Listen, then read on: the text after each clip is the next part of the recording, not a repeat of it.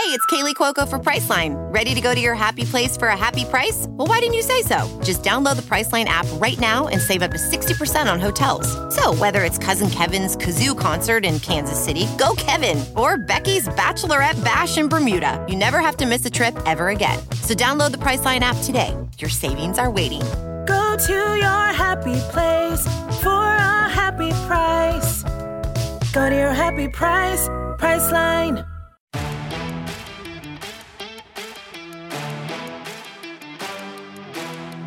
Listening to the 23 Personnel Podcast, a Texas Tech athletics podcast where food and sports clash at the goal line. Here are your hosts, Spencer and Michael. All right, what is up, everybody? Welcome back to another episode of the 23 Personnel Podcast. I'm your host, Spencer, joined by Michael. Michael, what's up, man? Hey, I was muted. I'm good now. What's going on, dude? Man, I'm loving this time of year baseball started. Dude, It did. It got uh it, it got pretty I don't know. It was pretty exciting. It was pretty exciting in a couple of the games and a couple of them tech just seemed to do whatever they wanted. yeah, they uh they uh well, in a couple of games needed some some comeback bats and runs. Uh specifically today, Monday, there was a there's a walk-off win, first walk-off of the season, but it's okay, man. Win's a win.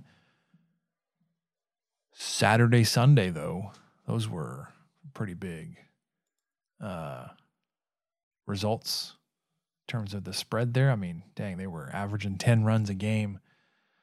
I guess they, st- they still kind of are, right? They scored nine today. So over the weekend, the four game series, it was, uh, what is that? 37, 30. I, I can't do that math that quick. 30, 39. Yeah, sorry. 39 runs in four games. So uh, the offense this weekend was humming. It wasn't just big bats and home runs. Uh, it wasn't small ball like you see. You know, you get a guy on, steal a base, butt him over. Um, your lineup was able to just move guys around, hit the ball over the yard, some out of the yard, which was exciting to see. But it wasn't just a bunch of home runs. Which I'm glad that that's not the only source of offense. But we'll get to that in a little bit. We've also got basketball. Uh, we didn't do an instant reaction on Saturday, but they keep winning, Michael. I know. What's this about? Uh, they are they've won three in a row, They've won 5 of their last 7. five of their last seven. They are not the lowest ranked tech uh, Big Twelve team in Haslam metrics anymore. They uh, absolutely needed the the win on the road to keep their postseason hopes alive. I think um, with the remaining schedule, you couldn't lose. You really couldn't stand to lose uh, a couple of games. So winning on the road at West Virginia certainly helps. Um, you got a big one, obviously tomorrow night, Tuesday night at Oklahoma. Then you got TCU at home, at Kansas, and then hosting Oklahoma State. Just the four games left, but uh, you need basically all of them. Uh, you can probably stand to lose the one on the road at Kansas without it really hurting you all that bad. But, anyways, we'll get into all that. Uh, didn't think we'd be in this position. And again, I think we said it last time like, it's great to see the team winning. It's actually a little, f- also a little frustrating. They're like, well, where was this earlier? Pop Isaacs was back, uh, came off the bench on Saturday. Aimaq had himself an unusual day, but still had a double double. Yeah, super productive and interesting way to get a double double. But we'll get into that in just a little bit too. Um, another uh, high profile victory for former Red Raider and Mac McClung. Wow. So all kinds of good stuff. You you also had um I don't I, well I'll get there in a second. So let's uh let's let's jump in and start with baseball. Uh, before we do that, though, I need to remind everybody this episode, episode 336 of the 23 Personnel Podcast, is brought to you by Sports Drink, your digital water cooler. Sports Drink is the newly formed internet community that brings the intersection of sports and not sports. They're here to help us grow and to hate on your favorite team. Check them out online or on social. Go to sportsdrink.org or Instagram at sportsdrink. Spelled like sports drink, but without the vowels. Oh, All we ask is that you close the door behind you. We're trying not to let the funk out. Michael, baseball. Yes. Let's do it, man. Rip it. Left field, well struck. Desloni picks it up on a bounce. He's racing for second. Throw! Out in second!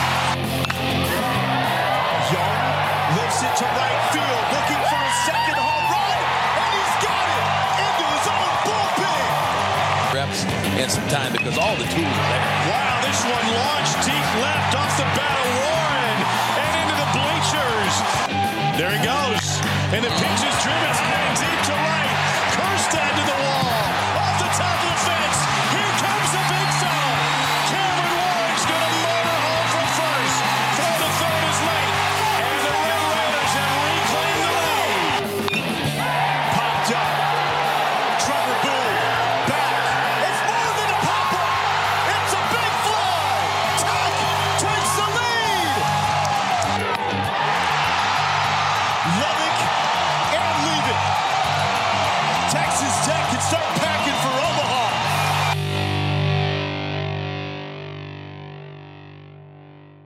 Right.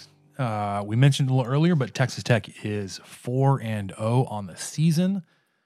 Took a, a perfect sweep of the week on the weekend over the Gonzaga Bulldogs. Um, excited to see that those results over this weekend because uh, Gonzaga is not a Western Illinois type of team, which we'll be seeing this weekend. Uh, there were a lot of good teams uh, playing this weekend, uh, but you got a good, solid opponent, uh, able to, you know, willing to come on the road and take you on. And Lubbock, I'm, I'm sure maybe not, not that more, not that difficult to get somebody down from Washington State, but Gonzaga is not a, a slouch. They're they are picked to win.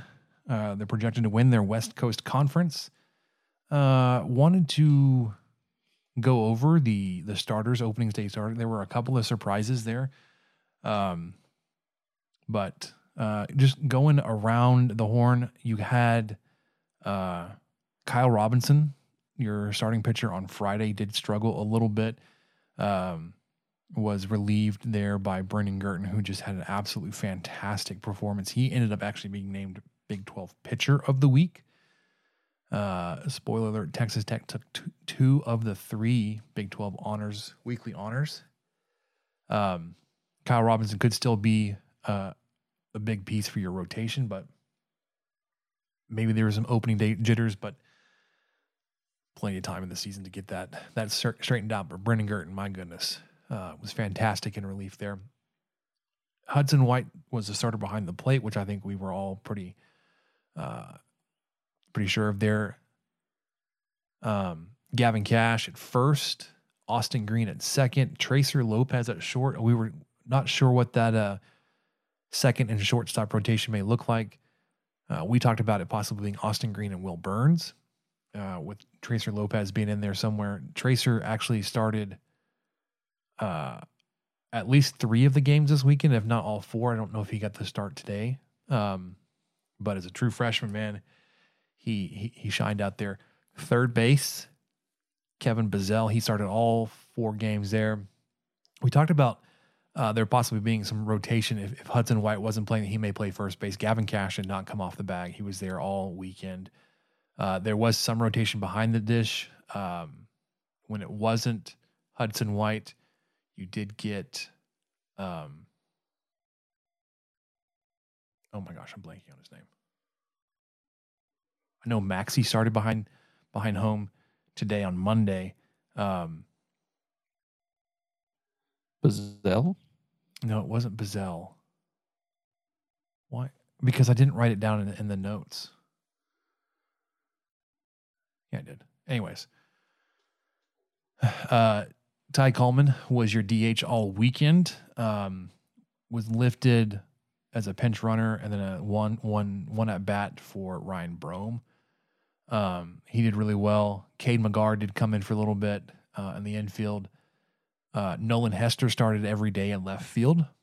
Uh, we had thought Dylan Carter was going to be your center fielder. Your starting center fielder was actually Gage Harrelson, and he was fantastic this weekend. We'll get to stats here in a little bit. And then Owen Washburn out and right.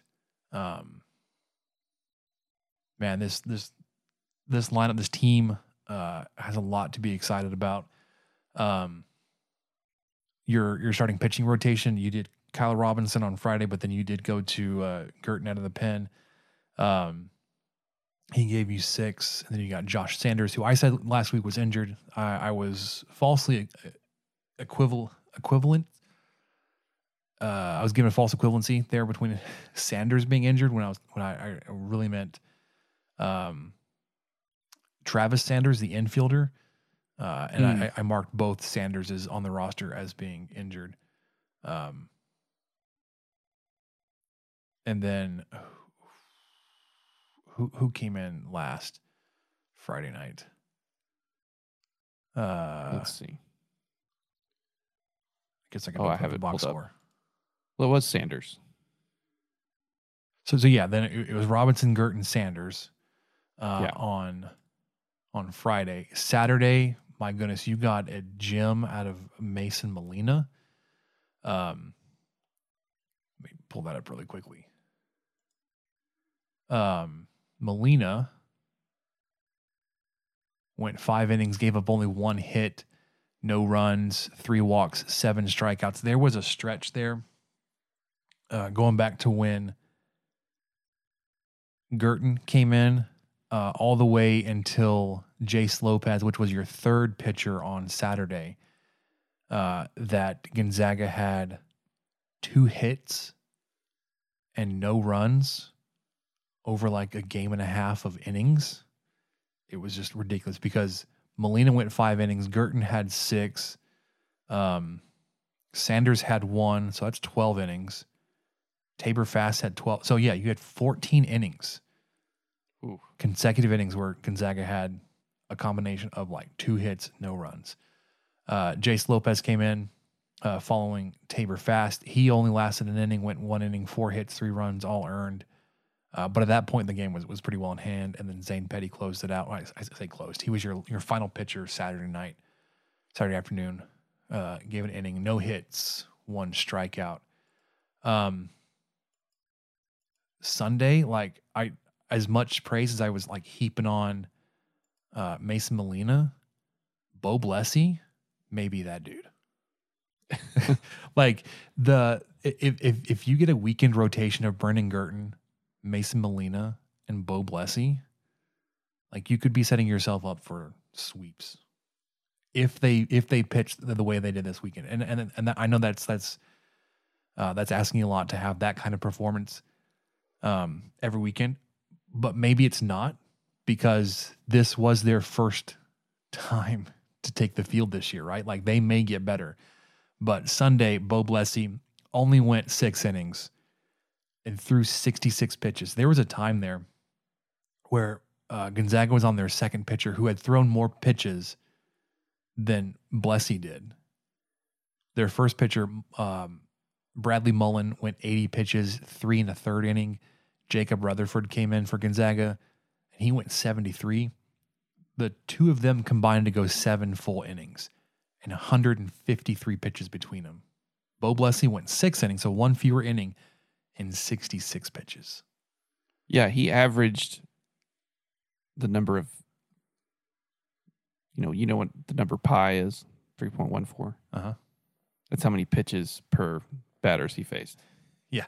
And th- there was a stretch there. Uh, unfortunately, I, I think it was like his second or third inning. Um, he got the first two batters out on four pitches. Like, could he do a five pitch inning? And then, like, the next guy went like nine pitches deep. But like I said, he finished the day 66 pitches and six innings. So, he, you know, 11 pitches per inning, which, my goodness, he, he could have gone a lot further. Uh, I think one thing that may have hurt him is the offense for Texas Tech kept them on the field for a long time, and so there were there were some long stretches between uh, Blessy being out on the on the mound. Uh, and I know they were they're trying to do some some limited pitch counts to start the season. I think there was 80 or something, but he hit 66. Andrew Devine came in, went a full inning, gave up one hit, one walk, one strikeout. Uh, Ryan Free and Ethan Coombs went the final two innings. They combined three hits, three runs. Uh, only one of those runs was earned. Um, but man, blow, blow, Bo Blessy on Sunday was fantastic. And then um, you had already gone through five of your other six air quote starting pitchers that you you had heard from uh, Tadlock on the weekend. So the last guy standing essentially was um, Trenton Parrish. Uh, and he went just three and two thirds, five hits, three runs, one earned, two walks, two strikeouts. Um, but the the type of game that you had today, Gonzaga was throwing everything out there not to get swept, uh, and you just went toe for toe. You kept coming back. You kept taking the lead. Um, finally, you, you did end up winning the game, um, but you went Trenton Parrish to to start the game. Uh, Brandon Beckel came out to go two full innings, no hits, no runs, one walk, two strikeouts. Beckel's going to be a, uh, a big piece coming out of the, the, bullpen for you as well. Garrett Crowley went a third of an inning. Uh, unfortunately, gave up three hits and two runs. Josh Sanders made his second appearance on the weekend. He went two more innings.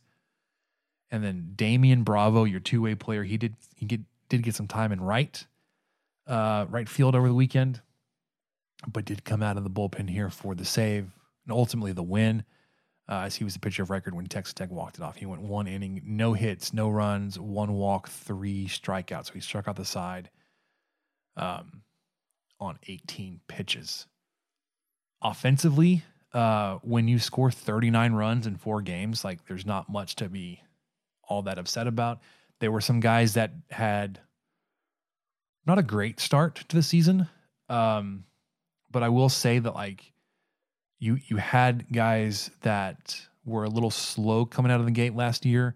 And I was thinking, namely Hudson White, um, and he ended up having just a fantastic season, especially when you consider his his performance in Big Twelve play.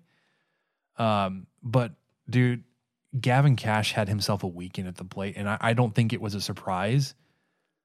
But Kash is batting granted through four games, 692 with an o- OPS, which is on base plus slugging of 1953. So 1.953. The next highest player on that OPS is uh, with enough at bats to kind of register that. Nolan Hester, also pretty dang good, 1.336. Um, Kash got four starts, 13 at bats. He is uh, he was a little bit lower on the the batting order this week. I think he was fifth or sixth in the order. Uh, so he's got 13 at bats. Uh, Gage Harrelson leads the team right now in seven with 17 at bats. Ty Coleman at 15. He had himself a day on Sunday. He went five for 5 Mm-hmm. where he had five Yeah. hits. Um, Kevin Bazzell, Austin Green have 14, and then Gavin Kash has 13. But Kash on the weekend scored four runs, nine hits in his 13 at bats hit two triples, a home run, eight RBI, 16 total bases. His slugging percentage is 1231 and four walks. There was a stretch there uh, going into Saturday, like mid game Saturday, where he hadn't been retired yet. He had reached base safely in every at bat that was registered. There was a sacrifice fly which didn't go against his at bat uh, count in that in that stretch, but it was still a productive at bat. Uh, and then I think as as the broadcast team was talking about like he hadn't been retired, he he struck out or something. Um, but he he finished with only three strikeouts on the weekend. I I say only when the dude is batting almost 700 through four games, and he was a starter for all four of those games. Um, that's just insane. Ty Coleman also had himself a weekend. He's, you know, you've got four batters over 400 that were in your starting lineup this weekend. Ty Coleman's of them, 467, uh, 15 at bats, five runs, seven hits, three doubles, six RBIs, uh, slugging percentage of 667, one walk, one hit by pitch, three strikeouts. Nolan Hester, 455. Gage Harrelson, your true freshman center fielder.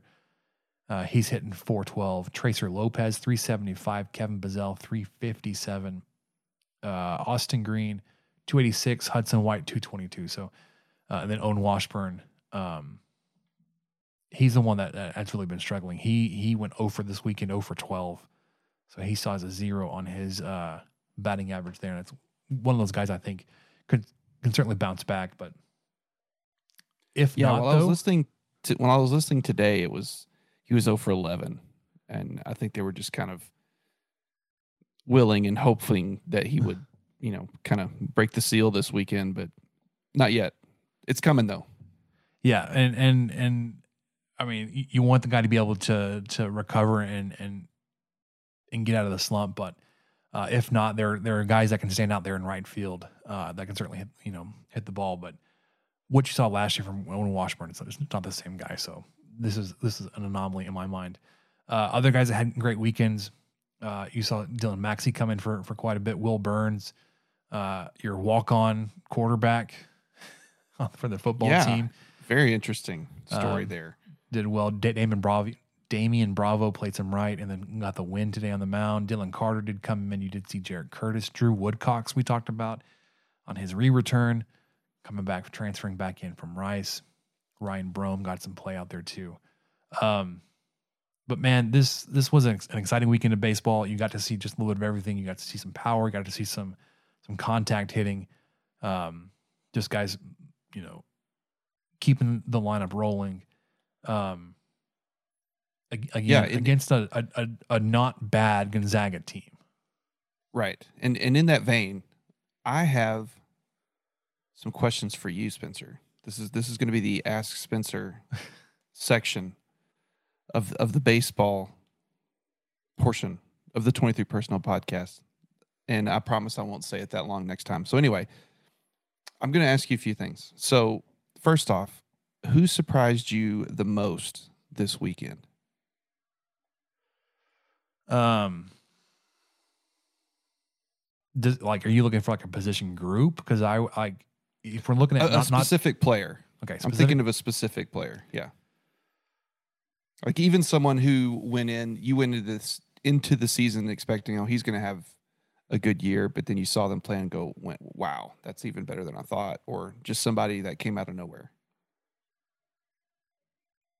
uh, I mean, there's so many different ways you can take this. Because like we thought Gavin Kash would be pretty good, but this weekend was just ridiculous. That Uh, seems that's a pretty good answer. Ty Coleman is your DH for a reason. um, I mean, for him to hit almost 500 on the weekend and have like a five hit game. Um, Nolan Hester stepping in and and taking that everyday starting line that that um that leadoff spot. True freshman Gabe Harrelson could also be up there. Um, I mean, it would be one of those guys. If we're talking about the, the guys in the field, um, if if I was going to give you like a position group, it'd have to be like the starting pitchers. And I'm going to put Brennan Girton in there as a starter because, like, I know it's four games, but seriously, if you roll out a Molina, Girton, Blessy weekend rotation, you are going to mow some people over. So Which is great. I mean, that was what would you say that was the biggest issue on last year's team? it well, Was, so was consistent, you know, a, a consistent three games of pitching. right. So you you had pretty good starters on Friday, Saturday. Sure. uh, and then it was like a crapshoot of what you're gonna get on Sunday. Um, your bullpen wasn't great last year. Uh, they they were really good this weekend. You had a, a couple of, of, of question marks, but again, like it's hard to be too critical on, on one weekend, or for sorry for opening weekend. Um, guys, just now seeing other teams. Um, so, like pitching in general, I'd say is a lot so far is improved over last season. Um, but if you if you have legit starters for every weekend game, that's going to set you up a whole lot better than you were last year. What you know, which will allow you to improve your weekday, your your midweek starters, because I think you really had like you know you found guys over the season last year that I was able to step into a starter's role. Um, Tim Tadlock coming into the season said you had six legit starters. Uh, and Kyle Robinson, like I said, could fi- figure that out, and I, I would expect him to. And maybe it's not a weekend spot for him, but like if, if he's like your Tuesday guy and he's going five innings and, and, and giving up a, a, a hit and a run, maybe, uh, which is you know obviously an improvement over over what you got on Friday because it was a little bit shorter appearance. Um, and then you get a, a, a Tabor Fast or a uh, a Trenton Parrish as like you know your second midweek guy. I mean, my goodness, like your your staff could just be like just ridiculous. I I, I have not enough great things to say. If you lock down th- like three quality starts over the weekend, that really, really, really improves everything else with your staff. You're able to go to your your great bullpen guys. You you can move out some of your long relievers and have them start, or move them to like a a midweek starter role. Um, or you, you can just play with the luxury of like having a really quick hook, like you know, like like you saw on Friday. Like Kyle Robinson just didn't have it. Went to Girton. Girton did. Man, he. It's a good point. You don't have to keep guys out there just because, well, It's all we have. running out. Yeah. Yeah, yeah, and and so you know, kind of piggybacking on that, you, you know, do you think? Because I, I remember seeing these takes, and I think they were realistic. I think we started making fun of the people who did it, but weren't there people calling for a new pitching coach last year? Yeah, and and and th- there were certainly times last season that you were like, you're just confused about what what what the state of the pitching staff was in, um, because you know you had two great starters, um, you know you had Molina, you had, uh, and it wasn't even Molina all of last season, but it was you know, why am I blanking on this? Who were your starters? You know, I can't. You know, I'm not going to be any help. Birdsell and Morris. My goodness. So you, you you, had those guys and they were just nails. Um, but then like Sunday was a crapshoot. You did get a lot of innings. Uh, you got 57 two thirds from Mason Molina last year, only 17 from Girton. Uh, you got you got a lot from Chase Hampton. Um, Trenton Parrish threw quite a bit before he, he got hurt. Um, Derek Bridges was was one of your key guys coming out of the pen, but yeah, like past Birdsell, who had just ridiculous. He was two seventy five ERA on the year. Uh, as one of your starters, I mean, he went nine and three. Andrew Morris went eight and two. Um, I mean, it was just it was just stupid. You were, but like you just were so thin there. Um, your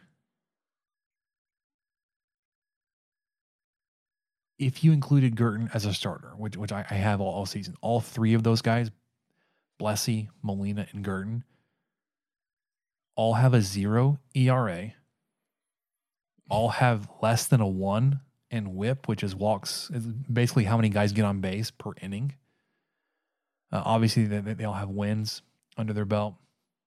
They've all given up just one hit apiece. Uh, walks a little bit higher than you would uh, you would hope. Blessy has four. Molina has three. Girton has two.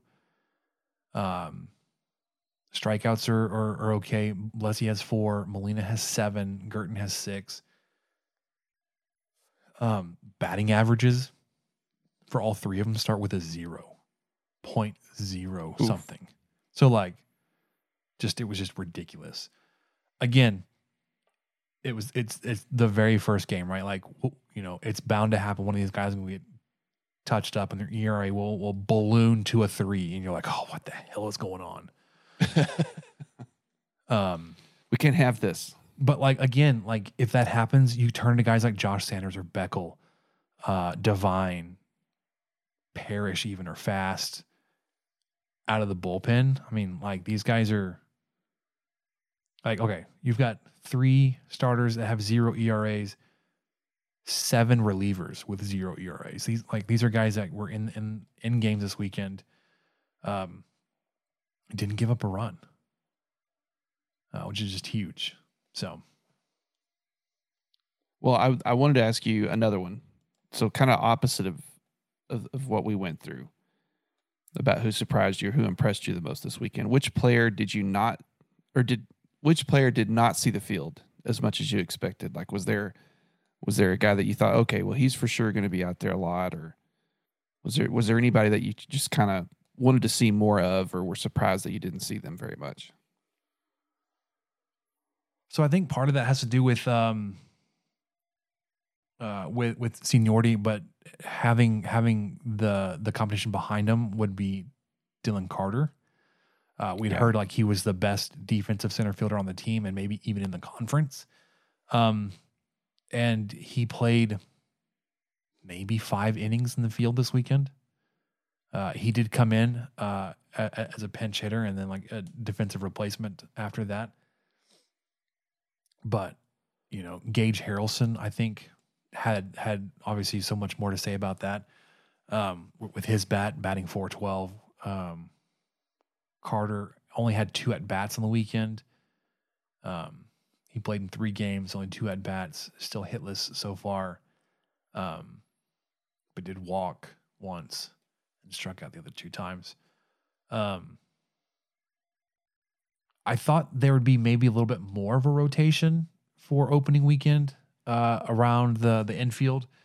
Uh, you know, whether it was moving Hudson White out to first a little bit, uh, which maybe or probably he won't do at all. Uh, I mean, with you with Gavin Kash, my goodness, um, it's gonna be hard to, hard to take him off. Nolan Hester played and started all four of the, the games out in center. Sorry, left. Harrelson started all four games in center. Um, Austin Green started and played and started all four games. Um, so I, I, I just, I, I think there was, I thought there would be a little bit more, more rotation and tinkering from Tadlock, uh, but it felt like he was pretty locked in to the guys um, that he rolled with in game one. Obviously, opened it up to guys as as games were getting out of hand, but I, I, I thought there'd be a little bit more of a rotation, and I'm I'm okay if there's not. I understand that you kind of have to figure out the best lineup and the best opportunity to get your your team wins. Uh, do know that you have to balance out like the locker room, and you know you've got guys here that are expecting playing time that transferred in wanting playing time or came back to play more for you, and you know you have to figure out how that all works out. But it seemed like a, a pretty tight rotation for week one, and and and m- maybe it'll open up a little bit when your competition drops down a little bit next weekend against Western Illinois, but we'll see. I have I have one more. Yeah, let's do it. So, I, th- I think you've you may have already answered this one. It sounds like you're pretty excited about the pitching, but I'm going to ask it anyway. I'm going to I'm just going to say who has you the most excited? Um, you know, on offense, pitching, and defense. Well, you, I didn't. It may have, have had to do some with the weather this weekend. It was not in great weather. It was a little windy, uh, and not in the way that really helped balls travel out of the yard. Uh, you hit four home runs on the weekend. I expected probably a little bit more than that, but um, man, I like most excited about would be Gavin Kash and Girton or Blessy.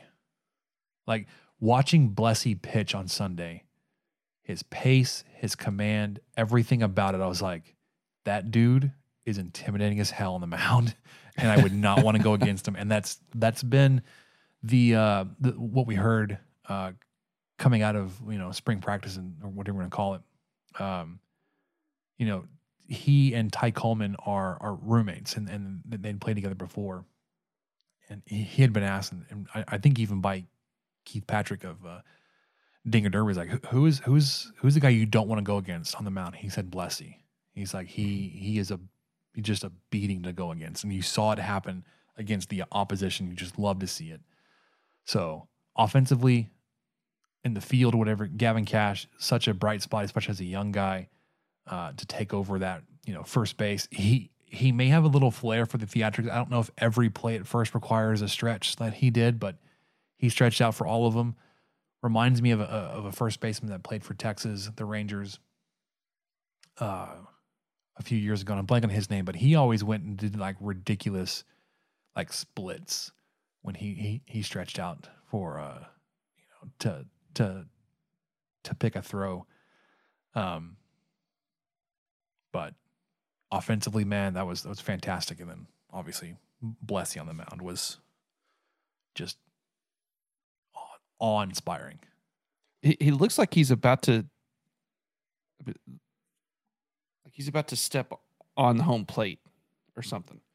But yeah, I mean, he, He just he just stretches dude. out that far. It, it just kind of feels like I, I could see what you are saying about being, you know, well the, the mustache alone is intimidating along with the flow, but just having someone who just seems that aggressively coming at you while throwing ninety something miles an hour at the same time. Yeah, and his Pretty good. his his pitching mechanics, his his um his wind up or whatever, it's compact and it's fast. So there's very little movement, and then this ball just explodes out of his hand. Um, the fastball in the mid to lower 90s, and then just the breaking ball that like made people look absolutely stupid. Um, I can't remember if it, if it was he or Molina. It was probably multiple guys. Uh, I, I I think it was Blessy. He had a batter buckle like his knees buckled on a ball that ended up middle of the plate. it was like like it's a breaking ball that came in. what do I what do I do?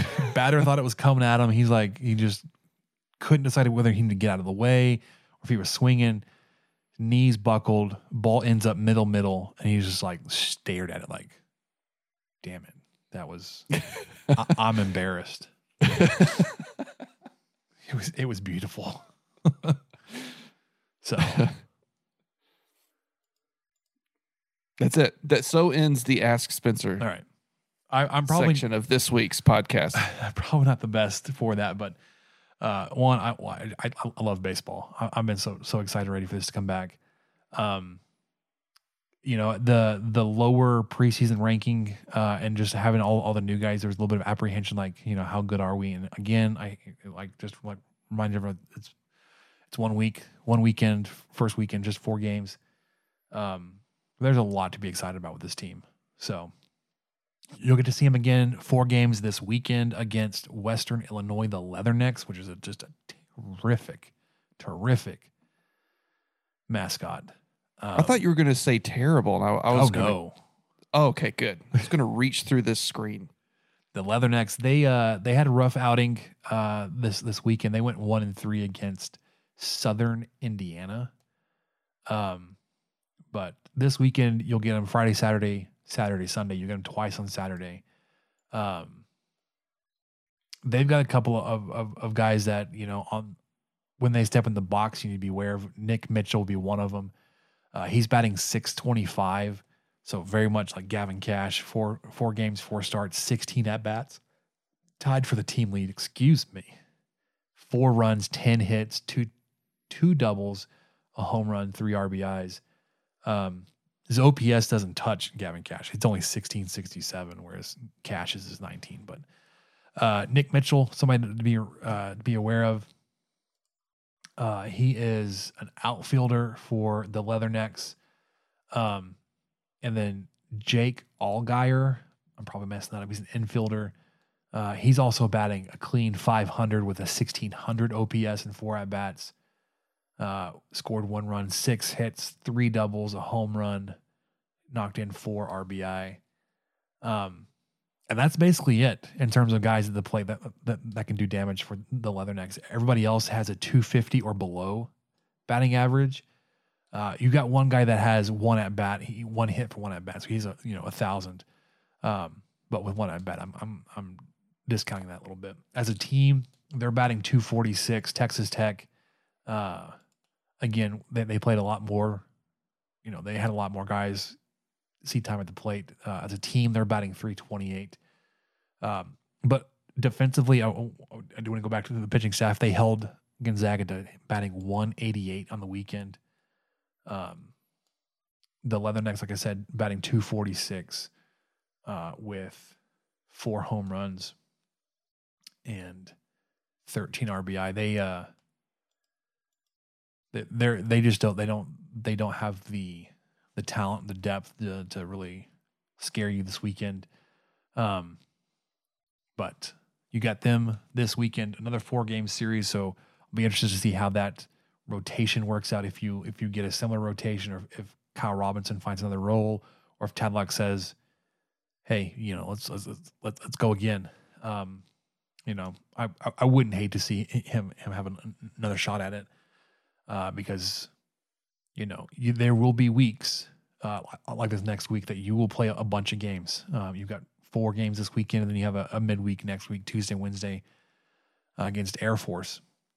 So you'll need a lot of starting pitching uh, to, to get you through that. But um, yeah, so I, I would expect another good weekend uh, out of the Red Raiders here at home as they host Western Illinois. Then Tuesday, Wednesday, the 28th, and March 1st, hosting Air Force, which could be a pretty good little matchup. And then that weekend, you're down in Houston for the Shriners Children's College Classic at Minute Maid. The Juice Box Friday versus Rice, Saturday versus Michigan, Sunday versus A&M. So you've got, I would say, six tune-up games till you get to a, a pretty good little tournament there. Again, great opportunity to flex your muscles, to to showcase your talent, your depth, uh, and to really be fine tuning everything because conference play isn't that far off. But once you get in it, man, like your first three conference series for baseball will determine, uh, you know, well, the, they'll be against the, the, the, top half of the conference, right? Um, because you get Oklahoma State, who is picked first in the conference. You get a road series at Texas, uh, and then you get a return, you know, home home games against TCU, who was picked second. So you you basically get one, two, and four uh, in the Big Twelve, where, where, where Texas Tech is, is is picked to finish third in the conference. Um, so by the that first weekend in April, you will have played the top half of the conference. I had a question. Do you think there is any chance that this Texas A&M game does not happen? It just seems like as much as the SEC has fought having A&M play Tech in anything ever, that something something could come up. I'm just I'm just trying to to be ahead of it just in case. just in case something comes up, you know, they had to get back because of whatever reason. Well, that that long road trip home from, broke down. from Houston, man, it's gonna be Yeah. it's gonna be a, a struggle for them to make it home on time. They they rode bicycles there and you know, someone stole all their bikes and so they had to leave early to go buy new bikes. I, I don't know. I I just I'm I'm hoping that it happens.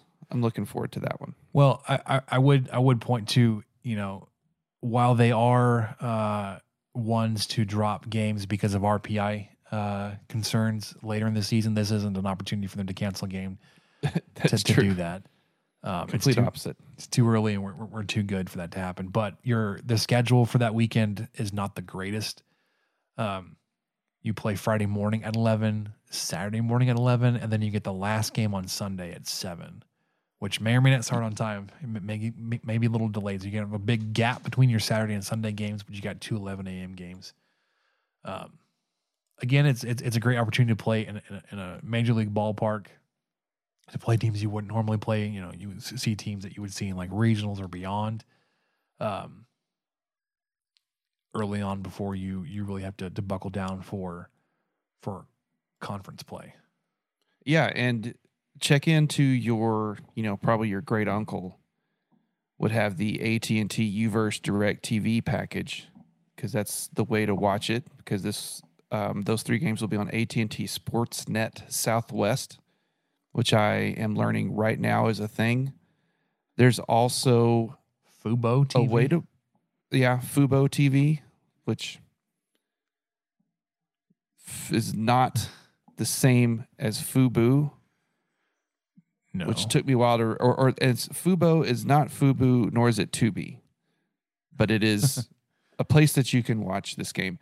Also, it says it's streamed nationally on Astros.com. So maybe you fire up the old laptop and you can just go to Astros.com and watch. yeah, I I, might I, not be able to have it on a TV or something, but that that would be fantastic if you could just do that. But who knows? That's probably some sort of fee as well. Uh, I was about to say, I, I I wonder if that stream would be free. I don't know. We'll see. I could see it being free because it's on a laptop or as opposed to your Roku or your Xbox for some reason that has to be done differently. But man, I don't know. I can pull up a web browser on my Xbox. So that's kind Yeah. of a nice feature of stuff like that. You might give that a shot. But before you get there, you got four games this weekend versus Western Illinois. If you needed anything, any other incentive to get out there, man, this team is exciting to watch on the mound, at the plate. Um, early season returns all look good, man. So you got four games this weekend, two next week, Tuesday, Wednesday versus Air Force. Uh, and then you get this great opportunity to see them up against some, you know, great teams, Rice, Michigan, A&M before we hit conference play. But Ooh. uh, let's uh let's transition over to basketball because there's lots of things to be excited about for, for basketball right now too. Or Okay. sorry, I say lots. There's some excitement and some positivity there. Where not that long ago we were talking about how apathetic we were we were getting with the basketball team. so Yeah. all right, let's get to basketball. Here comes Stevenson. Spins. Oh! And then he's stuck back by the freshman sensation Smith. Pass over the top. McCormick in a crowd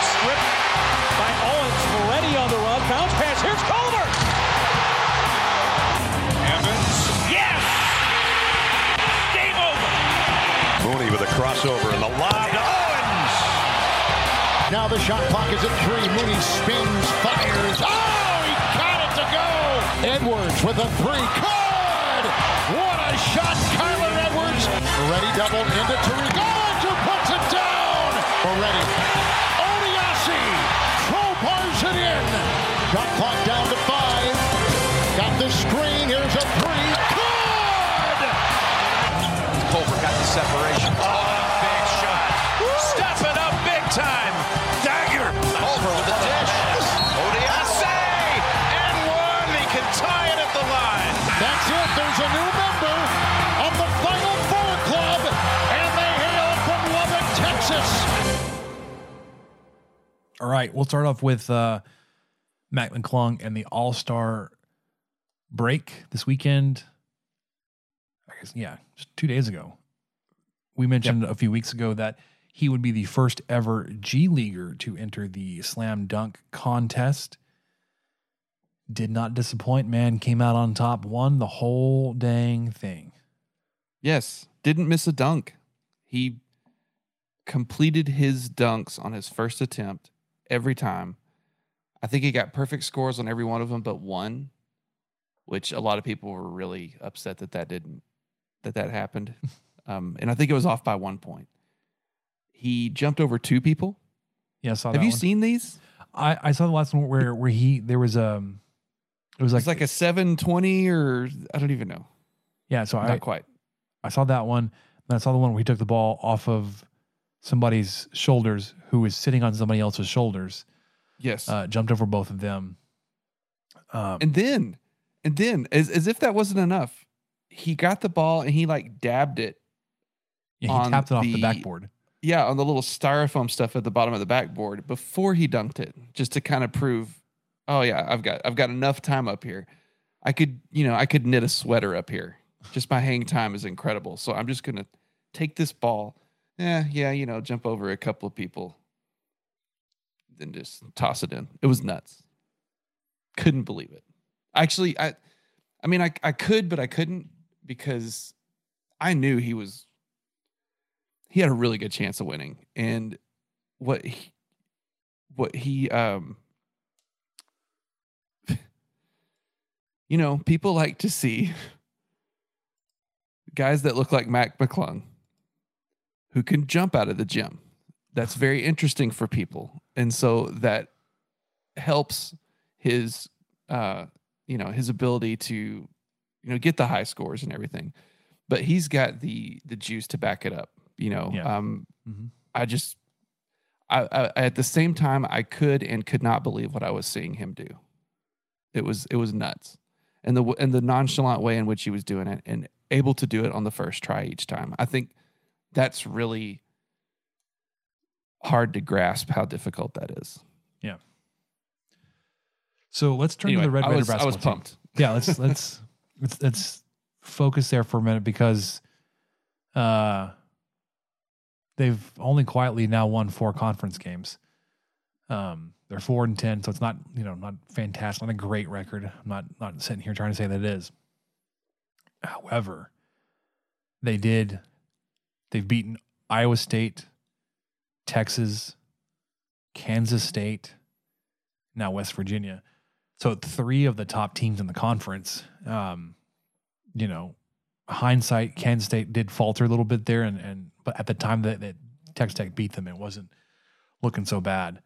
Um, so those are great, great wins. The win on the road there for uh, this past weekend against West Virginia was was really big. Um, early on, it felt like Stevenson was going to just absolutely ignite and just burn the gym down shooting from threes. Uh, it seemed like for for quite a bit of that game, you were kind of struggling to cover him. But Tyson came out, Oh Dude. my gosh. and dropped twenty seven. Like I didn't I didn't know he had it in him.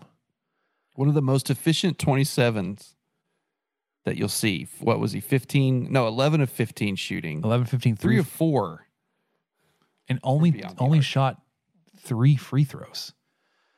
Yeah. Um, did finish with five rebounds, so a little ways off from a double double, but twenty seven points, five rebounds, a block, and a steal, no turnovers, no fouls in thirty six minutes, which is saying something. Playing against West Virginia, my gosh.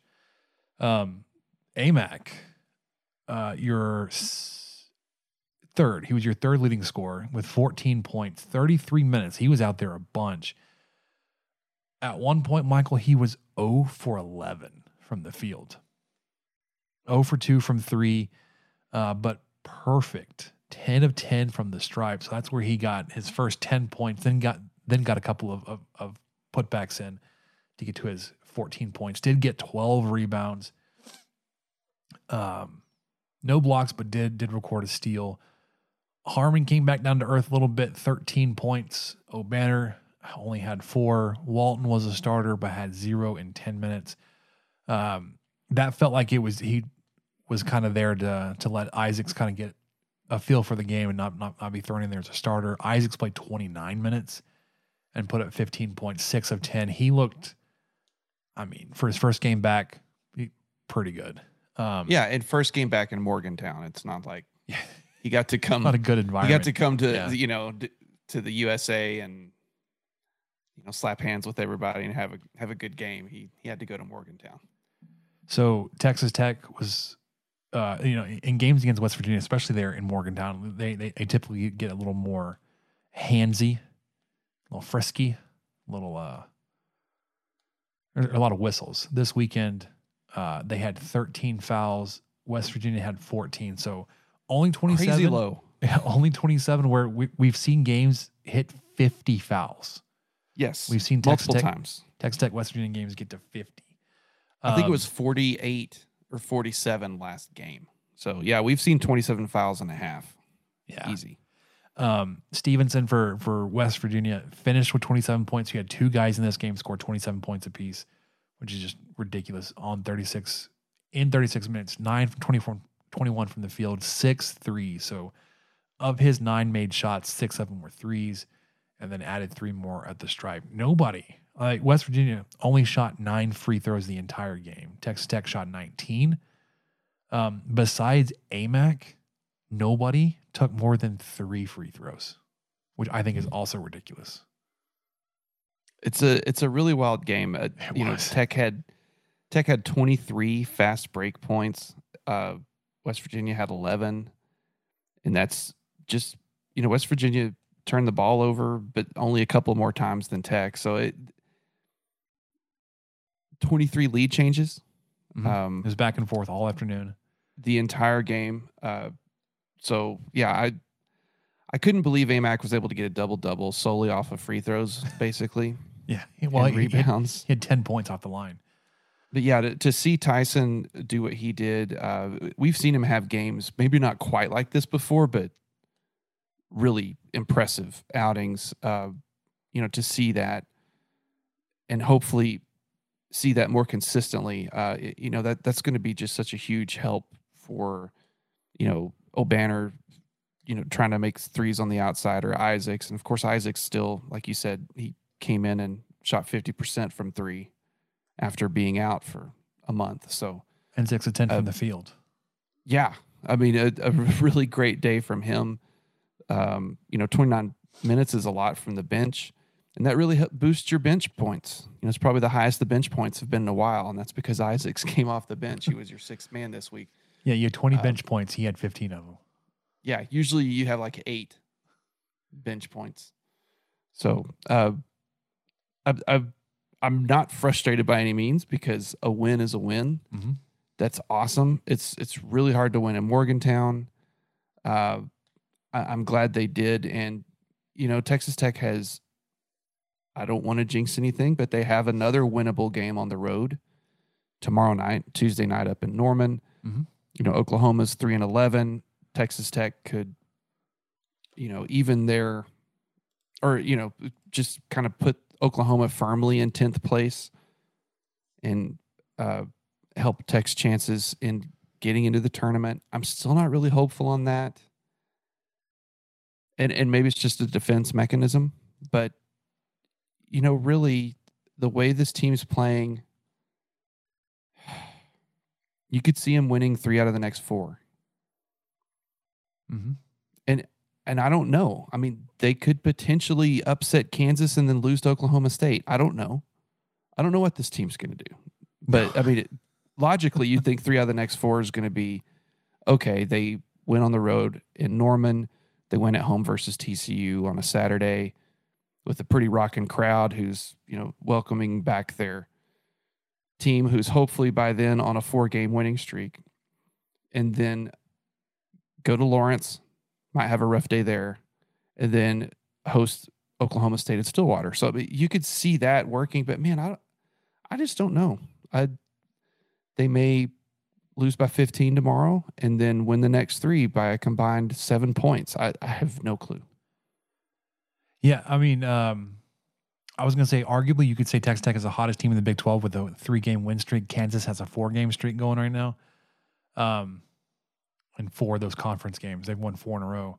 Um, I, I, I will like to point out, if you didn't hear it, everybody, Texas Tech is not in 10th place in the Big 12 conference standing right, right now. Yep. Yep. You've moved off the bottom there. Uh, is three and eleven, Texas Tech four and ten, West Virginia is five and ten. So just some percentage points there ahead. Um, did they play tonight? Is that where they're at fifteen games? Oh, they did. I'm pretty and they sure won did, tonight. yes. Yeah, they, they, they won because they they're, they're at a one game win streak. Uh, when I, we saw them lose on Saturday. Um, so they either beat Baylor or they beat Iowa State. Well, I guess they could have beaten O- Oklahoma State. Anyways, doesn't matter. Um, this this standings minute are so so wild because not that long ago it was Kansas State up the top and they they seemed like they were just the Yeah. team to beat. They're eight. Gonna run away with it. They had a Yes. terrible stretch, uh, unfortunately for them. Um, even with that stretch, they're only two games back. So Kansas is at ten and four. Texas is at ten and four. Baylor fired up. They're nine and five. Kansas State eight and six. Iowa State, who also seemed like they were really really hot at one point, are eight and six. West Virginia beat Oklahoma State tonight, and Kansas narrowly beat TCU by five. Well, you got Oklahoma tomorrow, but on the road in Norman. Uh, I did see a tweet from uh, Harmon about being back in Norman. So either the Oh, re- that's right. the yeah, the, the return trip's going to be good for him, or it's going to be real bad. Well, I- think he played out of his mind at home against Oklahoma, if I remember right. I think that was a really good game for him. So hopefully that kind of, you know, hopefully that will translate and uh, go with him all the way up to Norman. Yeah. So after after the this little streak you're you're on, um, get a quick updates on the stats. KenPom has moved you up to 56th. Previously, you were at 67th. You're still climbing there. Uh, offense up to 74th. Defense climbing back up to 48th. Haslametrics has you at 54th. 72nd offense, 43rd defense. T rank, 47th overall. Uh, net rankings is a big jump from 70th up to 54th. Uh, you're four and nine now in quad one games, 0 and three and two, quad two, excuse me, and then 11 and 0 in quad three and four games. Um, at the road, at sorry, on the road at Oklahoma, you're facing number 59 Haslametrics team. So again, not in last place in the Big 12 anymore. Uh, it is a narrow margin projection for Oklahoma, at least in this model. Uh, 69, 70 to, 70 to 67. Um, Oklahoma is shooting 68.5% from the field. They are allowing teams to shoot 68. That net, narrow of a margin is not really doing them a lot of good. Whereas you've seen Texas Tech, that margin's um, sorry, those are scoring points, not not percentages. If you were shooting 68%, my gosh. they, they are scoring 68 and a half, allowing teams to score 68. Uh, Texas Tech 74, 68 respectively there. Um, you got a little bit what more. you're saying stands. That margin is still just that's not going to help you win a lot of games. No, no, not not not for the Sooners.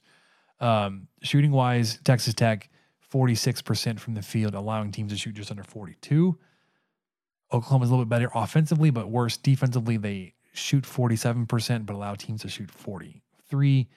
Um, same kind of things. You're a narrow spread there on the three points. You shoot, they shoot a little bit better at the free throw line than you do.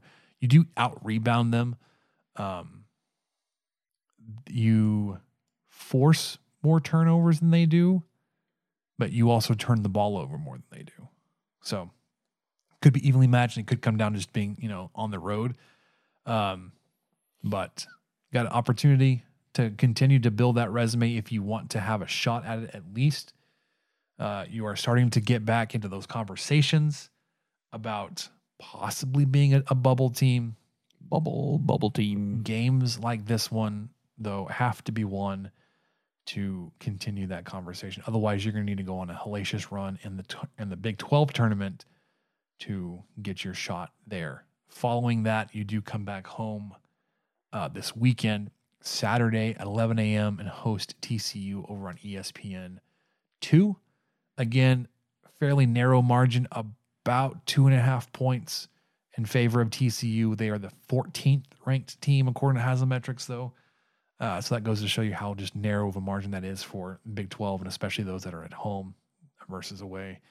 Um, Well, the, and interesting too. Uh, the rest of our games are on ESPN too, so I think the networks are kind of anticipating some eyeballs being on Texas Tech to to see if they can build that resume and can, you know, ultimately make the tournament. Yep. Next week, next Tuesday, you'll be in Lawrence, Phog Allen. Uh, it's a pretty comfortable win projection, at least right now, as of the twentieth for the Jayhawks. No, no surprise there. Um, I thought you were about to say it's a pretty comfortable place to play. for the Jayhawks, yeah, Okay, there you go. they get all the calls there.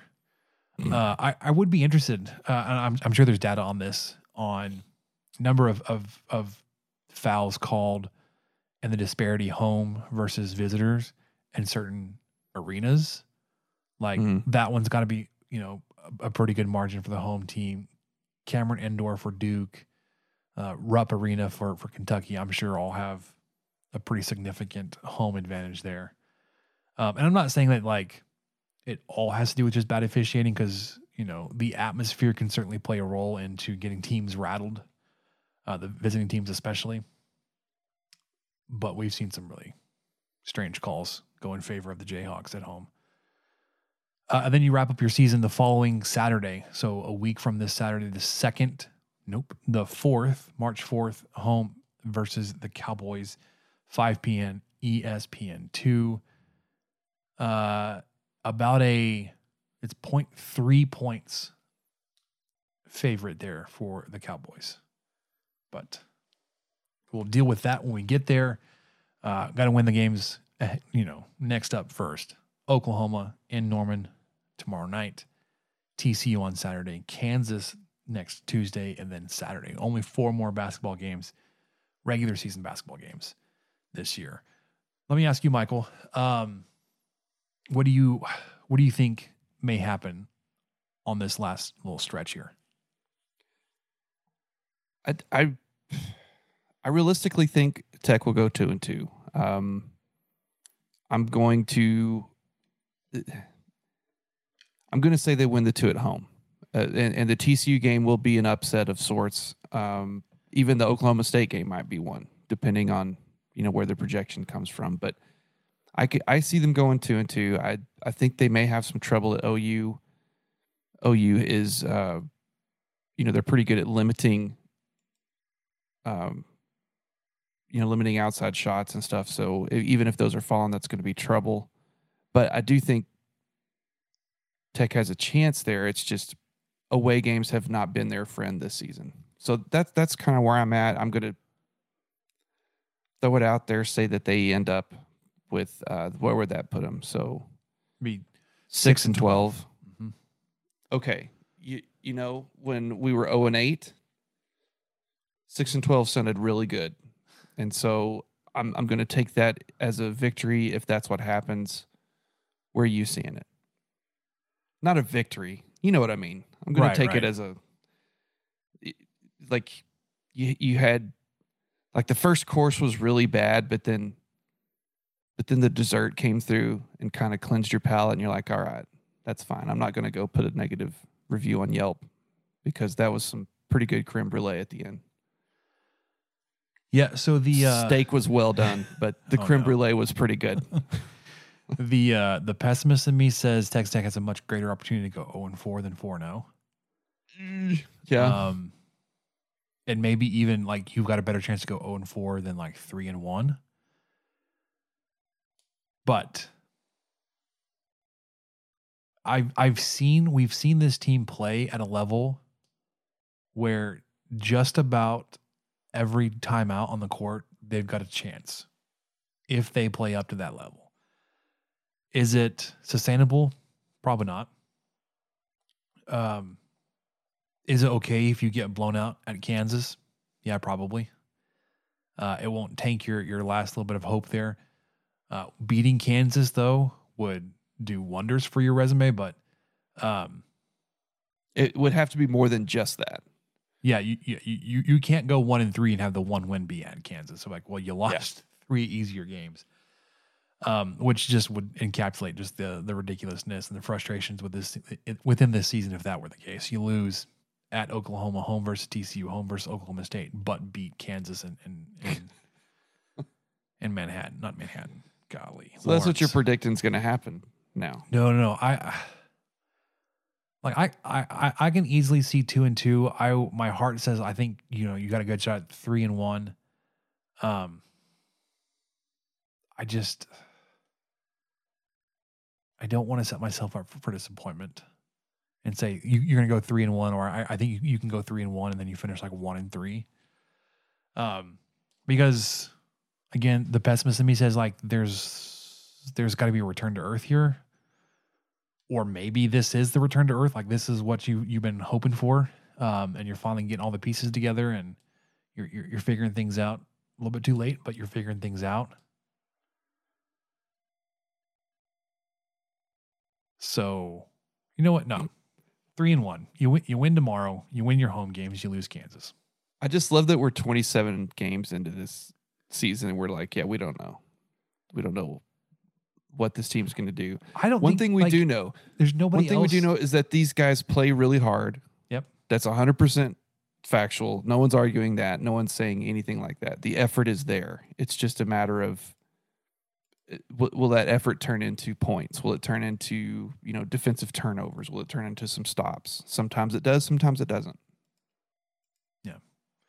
I, I, I would think I, I, even Kansas or Texas, they've had some head scratchers, right? Like, I'm sure Texas didn't consider the possibility that they were going to lose to, to Texas Tech the other the other day. Oh no, Um, I, I I doubt that.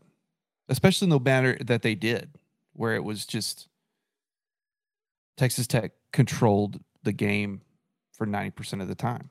Yeah. All right, what do you say we we wrap this up and, and we talk about what we learned? I'm good. Let's do it.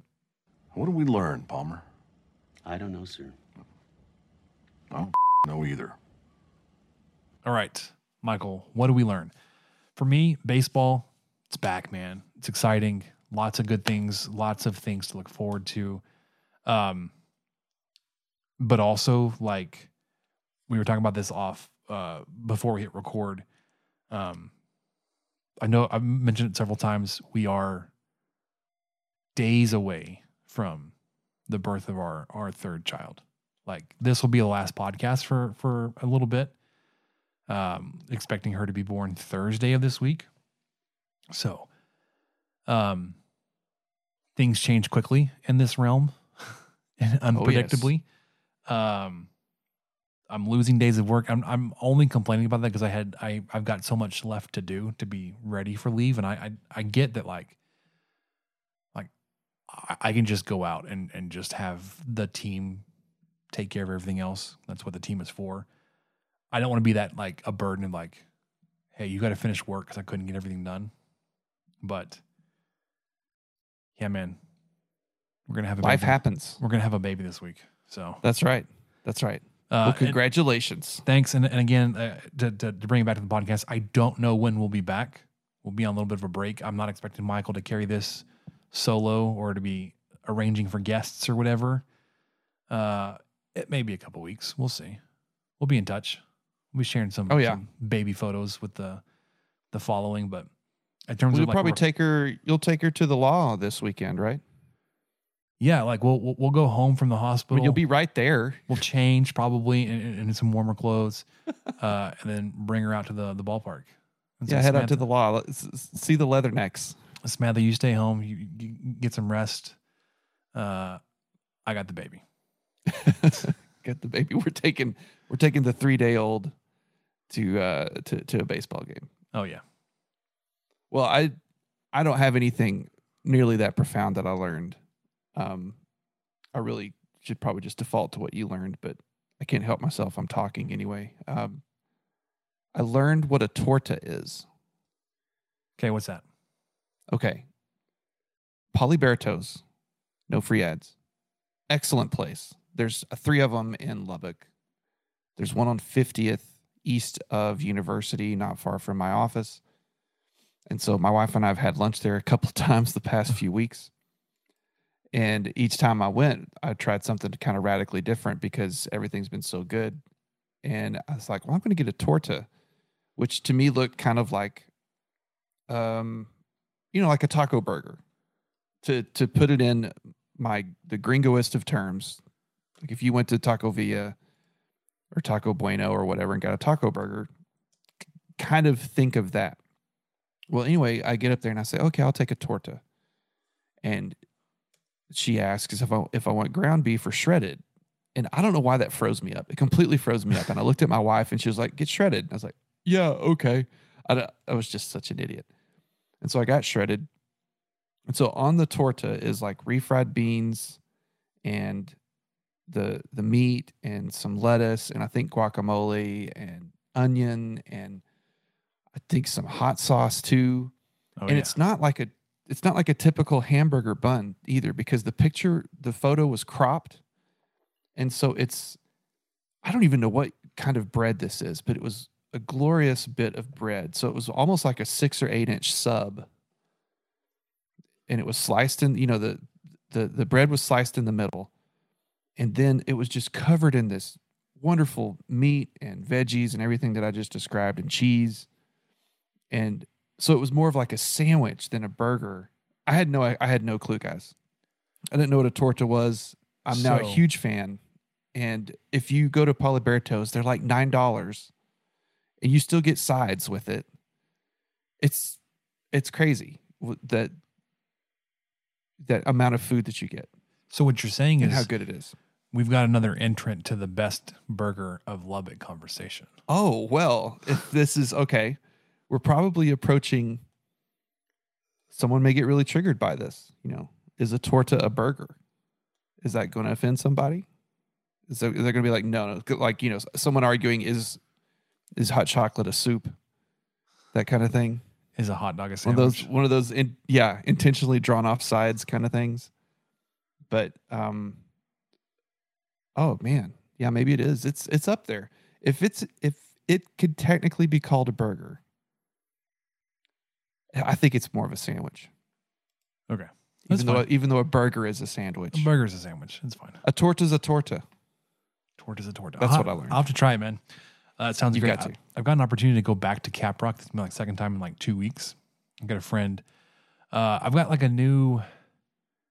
I wouldn't say position because that's not that's not really what we what we do. Like an assignment really at church, where I'm I'm one of the the adult leaders of the eight to twelve year old boys. One because I have an eight years eight to twelve year old boy, and they're like, "Hey, you'll already be up here dropping him off. Just stick around for another Just hour and a half and help lead the group." Just just stay and corral all of them. Um, but me and the other leader, we're, we're getting together some like some planning. Like, hey, what do we what do we need to do here? Uh, so I took him to Caprock on one of the snow days a couple weeks ago to kind of start to wrap our heads around like what do we what do we need to do? And he's not from Lubbock. Um, he got there and was like like you know I was like well, so my first son's like well then we need to have chips and queso. um, and I swear he ate three quarters of that bowl of queso all by himself, um, which Yep. is fine. Yeah, absolutely. Haley, it's fine. I'm not putting you on blast, my, my dude, but come on, come on now. Um, Well, hey, he he didn't know. no, uh, and he was probably, I think, a little intimidated by the size of the menu, uh, because he, looked at it and just asked like, "What are you going to have?" And he's like, "I'm going to have that too," because I have a hard time getting away from the down and dirty chicken strip wrap. Yeah, yeah, that's Um, tough. It's such a good combo. It's got that- that cool that cool ranch going with that really spicy, perfectly crisp. Yeah, it was good. He he really enjoyed it. Mm. Uh, he was like, "Dude, this was all fantastic." So we're planning to go back, back to Caprock for a planning session, but also to ha- have some Caprock. I may be going tomorrow. Um, we want to do it before before baby comes, um, and because we only meet with the, these these the kids every couple of weeks, so we we've got uh, a little bit of time since we met this past week. Um, so I'm looking forward to that. As you know, we got to get back to Yeah. our roots, talk about food, especially Caprock, especially their queso. Well, Yes, and the down and dirty wings, which I will Mm-hmm. put up against any wing in the hub city. Their burgers are fantastic. Their their uh, bacon queso burger. It's gold. All right, that'll do it for us in the 23 Personnel Podcast. Uh, we'll be back soon ish. We'll have a baby, probably screaming in the background. You'll, you'll, hear her next time. We'll introduce her. Uh, but until then, lots of baseball, lots of basketball to get you going. For Michael, I'm Spencer. We'll catch you guys next time. Thank you for listening to the 23 Personnel Podcast. Help us out by subscribing, rating the show, and leaving a review. Follow us on Twitter at 23 Personnel, Spencer at Punt Suck, and Michael at Michael underscore LVK. Be sure to catch the next episode. And until then, guns up and let the tortillas fly.